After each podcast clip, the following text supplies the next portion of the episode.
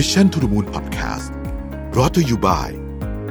สีจันทร์สกิน Essential Compact Powder แป้งแนบเนื้อบางเบาเป็นธรรมชาติเนียนกริบแนบสนิทผิว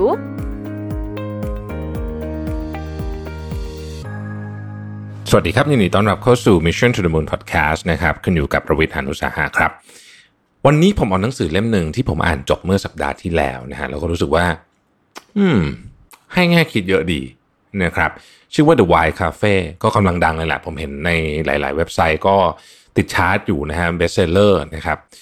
เอ่อหนังสือเล่มบางๆนะฮะเป็นพ็อกเก็ตบุ๊กที่มี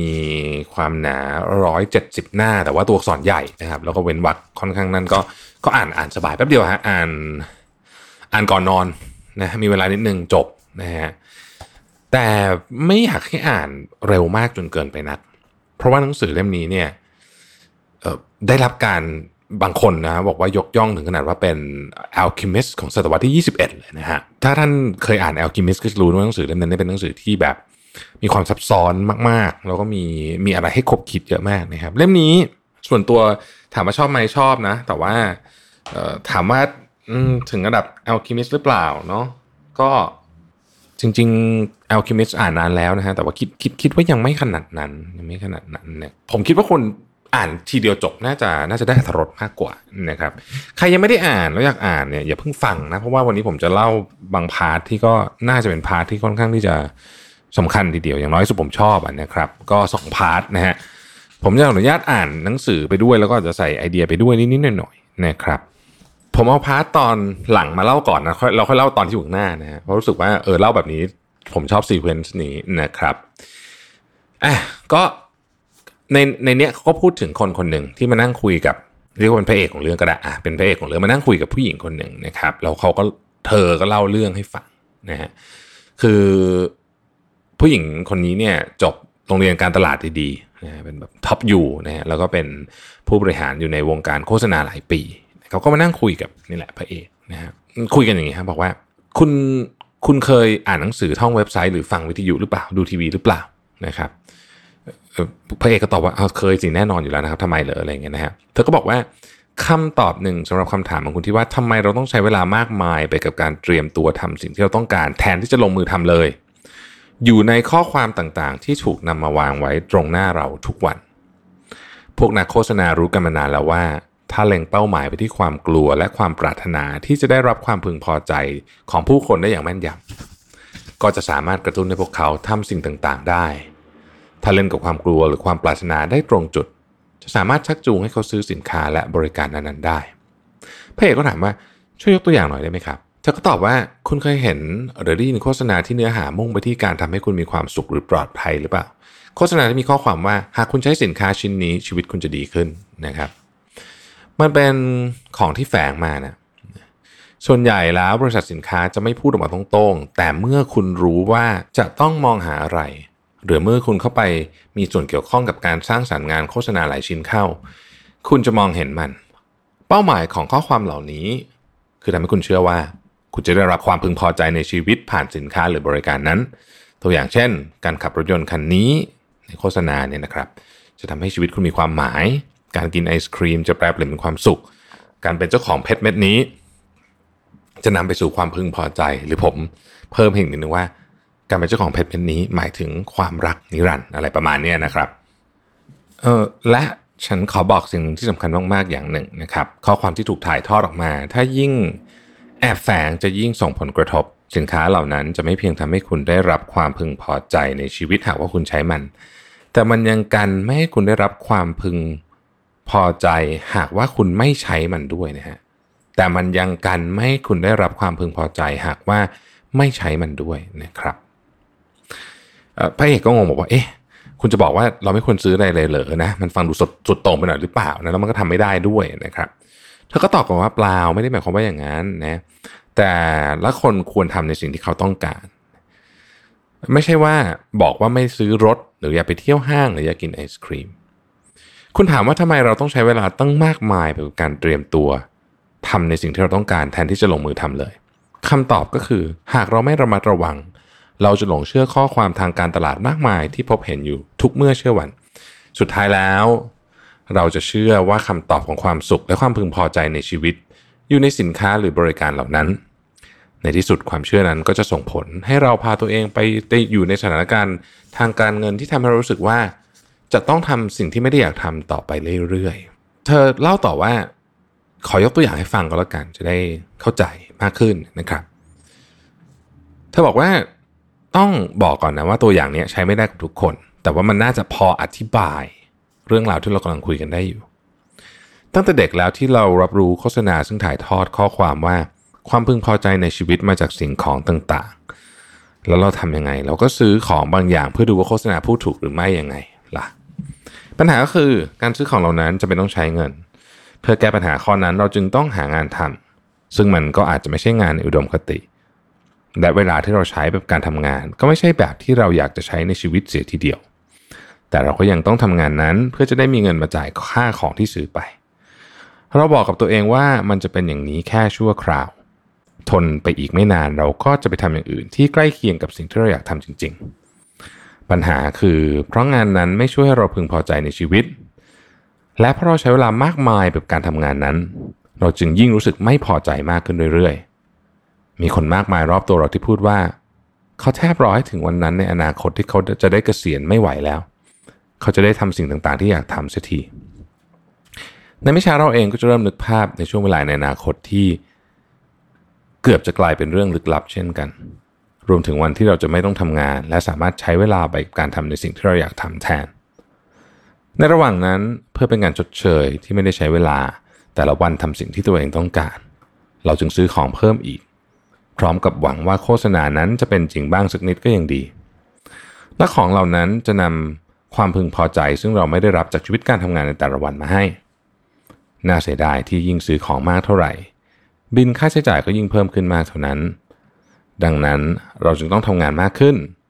เพื่อจะได้มีเงินมาจ่ายค่าของทุกอย่างเพราะเวลาที่เราหมดไปกับการทำงานไม่ใช่รูปแบบของการใช้เวลาในชีวิตที่เราต้องการอย่างแท้จริงฉะนั้นยิ่งทำงานเราก็ยิ่งรู้สึกไม่พอใจกับชีวิตเพราะตอนนี้เรามีเวลาทำในสิ่งที่เราต้องการทำน้อยลงกว่าเดิมไปอีกเสร็จแล้วเราก็ซื้อของมาอีกก็เป็นวงจรอยู่แบบนี้นะครับเธอตอบสุดท้ายว่าสุดท้ายแล้วเนี่ยผู้คนที่ก็จะใช้เวลาเนิ่นนานแบบการทำในสิ่งที่ไม่ได้ช่วยให้บรรลุเป้าหมายชีวิตของเขาในระหว่างนั้นก็จะคอยชะเง้อมองอนาคตดูว่าเมื่อไหร่จะเลิกทำงานได้และได้ทำในสิ่งที่ต้องการสักทีนะครับอ่ะนะฮะ อ, อันนี้เป็นสั้นๆนะครับสั้นๆที่ที่เป็นพาร์ทแรกนะที่ผมอยากเล่าให้ฟังไม่ไม่มีคำสรุปอะไรนะฮะลองลองต้องมาคิดต่อเองอีกเรื่องนึงก็เป็นนี่แหละฮะผู้หญิงอีกคนหนึ่งคุยกับไม่ใช่คนเมื่อกี้ละเป็นอีกคนหนึ่งนะครับคุยกับพระเอกของเราเหมือนกันนะครับเธอบอกว่าเธอได้เรียนรู้บทเรียนสำคัญที่สุดอย่างหนึ่งเกี่ยวกับชีวิตเกี่ยวกับการเลือกทำในสิ่งที่ทำแต่ละวันจากเต่าตะหนุตัวโตนะฮะเธอเล่าว่าวันนั้นนะเธอไปดำน้ำแบบ snorkel อยู่ที่ชายฝั่งของเกาะฮาวายมันเป็นวันที่น่าตื่นเต้นประทับใจเธอได้เห็นปลาไหลลายจุดสีม่วงกับปลาหมึกยักษ์ทั้งสองเป็นสัตว์ที่เธอไม่เคยเห็นมาก่อนเลยในชีวิตนอกจากนั้นก็ยังมีปลาอีกนับพันตัวมีสีสันมากมายเกินกว่าที่จะจินตนาการได้ตั้งแต่สีน้ำเงินสะท้อนแสงไปจนถึงสีแดงเข้มที่สุดเธออยู่ห่างจากชายหาดประมาณสักหนึ่งร้อยฟุตได้กำลังดำดิ่งลงไปท่ามกลางโขดหินขนาดใหญ่ทันใดนั้นเธอก็หันไปทางขวาก็เห็นเต่าตะหนุตัวเบ้อเริ่มเริ่มว่ายน้ำอยู่ข้างๆนั่นเป็นครั้งแรกในชีวิตที่เธอได้เห็นเต่าตะหนุตัวเป็นๆเธอดีใจมากๆรีบแบกว่ายขึ้นมาที่ผิวน้ำเป่าลมไล่น้ำออกจากสโนว์เกิลแล้วลอยตัวอยู่บนผิวน้ำเพื่อที่จะได้มองดูเต่าตัวนั้นตอนก้มลงไปมองเต่าอยู่ใต้ตัวพอดีเลยแล้วกำลังจะว่ายออกจากฝั่งเธอตัดสินใจว่าจะว่ายน้ำตามดูมันสักพักเธอแปลกใจมากเพราะถึงแม้ดูเหมือนมันจะเคลื่อนที่ค่อนข้างเชื่องช้าตีขาหน้าเป็นครั้งเป็นคราวแล้วก็หยุดลอยนิ่งๆอยู่ในน้ำแต่เธอกับว่ายน้ำตามเต่าตะหนุตัวนั้นไม่ทันเธอเสียวตีนกบซึ่งจริงๆมันต้องทำให้เธอมีพลังในการขับเคลื่อนในน้ำเยอะแยะแล้วก็ไม่ได้ใส่ชูชีพหรืออุปกรณ์อะไรที่ถ่วงให้ว่ายน้ำช้าด้วยแต่เต่าตะหนุก็ยังว่ายห่างจากเธอไปทุกทีทั้งที่เธอพยายามว่ายตามมันให้ทันผ่านไปประมาณสิบนาทีเต่าตะหนุก็หายไปจากสายตาเธอทั้งเหนื่อยทั้งผิดหวังซ้ำยังอายนิดหน่อยว่าว่ายน้ำตามเต่าไม่ทัน เธอหมุนตัวกลับแล้วเริ่มดำน้ำเข้าหาฝั่งวันต่อมาเธอไปที่จุดเดิมอีกครั้งหนึ่งพร้อมความหวังว่าจะได้เห็นเต่าตะหนุอีกแน่นอนว่าหลังจากเดินลงน้ำไปได้ประมาณสามสิบนาทีขณะที่กำลังมองฝูงปลาตัวเล็กจิ๋วว่ายน้ำผ่านหน้าไปก็เห็นเต่าตะหนุอีกตัวอยู่ตรงนั้นเธอมองดูมันเวียนว่ายอยู่ทับปะการังสักพักจากนั้นเธอพยายามว่ายตามมันมันก็ว่ายออกจากฝั่งเหมือนมันก่อนแล้วก็ต้องแปลกใจว่าเธอว่ายตามมันไม่ทันเมื่อเธอคิดได้ว่าเต่าตะหนุกำลังว่ายห่างจากเธอไปทุกทีเธอจึงหยุดตีขาทำได้แค่ลอยมองดูมันชั่วขณะนั้นเองเต่าตะหนุได้สอนบทเรียนชีวิตที่สำคัญที่สุดให้กับเธอขณะที่เธอลอยอยู่บนผิวน้ำนั่นเองเธอตระหนักว่าเต่าตะหนุเคลื่อนที่ไปตามการเคลื่อนที่ของสายน้ำเวลาคลื่นซัดเข้าหาฝั่งถึงแม้จะเป็นเต่าตะหนุแต่มันก็ปล่อยให้ตัวลอยและตีขาพอประคองตัวให้อยู่ในตำแหน่งเดิมเท่านั้นเมื่อกระแสน้ำพัดกลับลงทะเลมันจะตีขาเร็วขึ้นเพื่อจะได้ใช้การเคลื่อนที่ของน้ำให้เป็นประโยชน์เต่าตะหนุไม่เคยต้านกระแสคลื่นแต่มันจะใช้ประโยชน์จากคลื่นแทนเหตุผลที่เธอว่ายน้ำตามไม่ทันเพราะเธอตีขาอยู่ตลอดเวลาไม่ว่ากระแสน้ำจะพัดไปทางไหนแรกๆมันก็โอเคอยู่หรอกเธอยังพอจะเกาะตามเต่าไปได้เรื่อยๆบางครั้งอาจจะต้องผ่อนแรงเตะน้ำด้วยซ้ำแต่ยิ่งว่ายต้านกระแสคลื่นที่พัดเข้าฝั่งมากเท่าไหร่เธอก็ยิ่งเหนื่อยมากเท่านั้น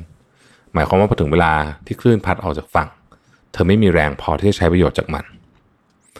เมื่อคลื่นพัดเข้าหาฝั่งและพัดออกจากฝั่งลูกแล้วลูกเราเธอเริ่มเหนื่อยล้าและมีประสิทธิภาพน้อยลงในขณะที่เต่าตะหนุเคลื่อนไหว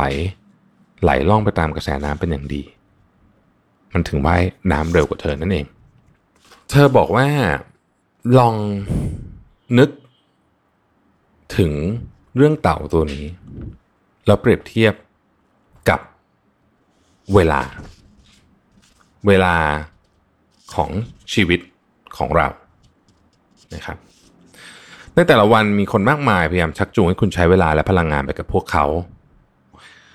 ลองคิดถึงอีเมลที่คุณได้สิลองคิดถึงโทรทัศน์ที่พยายามเรียกร้องความสนใจจากคุณลองคิดถึงมือถือลองคิดถึง notification สถานที่กินดื่มจุดหมายปลายทางในการท่องเที่ยวไม่ช้าคุณอาจจะพบว่าตัวเองกำลังทำสิ่งที่คนอื่นเขาทำกันหรือสิ่งที่พวกเขาอยากให้คุณทำโดยที่คุณคิดว่าคุณเป็นคนอยากทำเธอเล่าว่าหลังจากกลับจากชายหาดในวันนั้นเนี่ยเธอนั่งลงเพื่อทบทวนเรื่องราวต่างๆเธอจดบันทึกลงในสมุด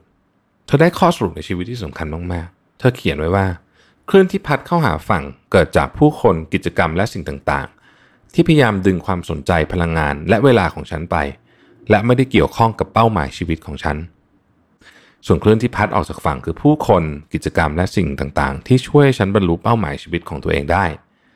ดังนั้นยิ่งฉันเสียเวลาและพลังงานไปกับคลื่นที่พัดเข้าหาฝั่งเท่าไหร่ฉันก็จะเหลือเวลาและพลังงานสำหรับคลื่นที่พัดออกจากฝั่งน้อยลงเท่านั้นผมเอาสองอันนี้มานะจากหนังสือเล่มนี้แล้วก็ทิ้งไว้ให้ทุกท่านลองคิดดูคอมเมนต์กันเข้ามาได้นะครับว่าฟังเสร็จแล้วเนี่ยเปลี่ยนอะไรบ้างไหมหลายคนอาจจะรู้สึกว่าแต่บางทีมันไม่มีทางเลือกมันต้องทำมันมีเหตุผลมากมายแน่นอนครับเหตุผลของทุกคนไม่เหมือนกันแต่ว่าพอฟังสองอันนี้แล้วท่านได้มุมอะไรไหมอาจจะเป็นมุมที่ไม่ชอบก็ได้นะรู้สึกว่ามันไม่น่าจะเป็นจริงได้หรืออะไรก็แล้วแต่ลองคอมเมนต์แล้วคุยกันดูนะครับหนังสือเล่มนี้ค่อนข้างแนะนำนะฮะผมชอบผมว่ามันทำให้เรา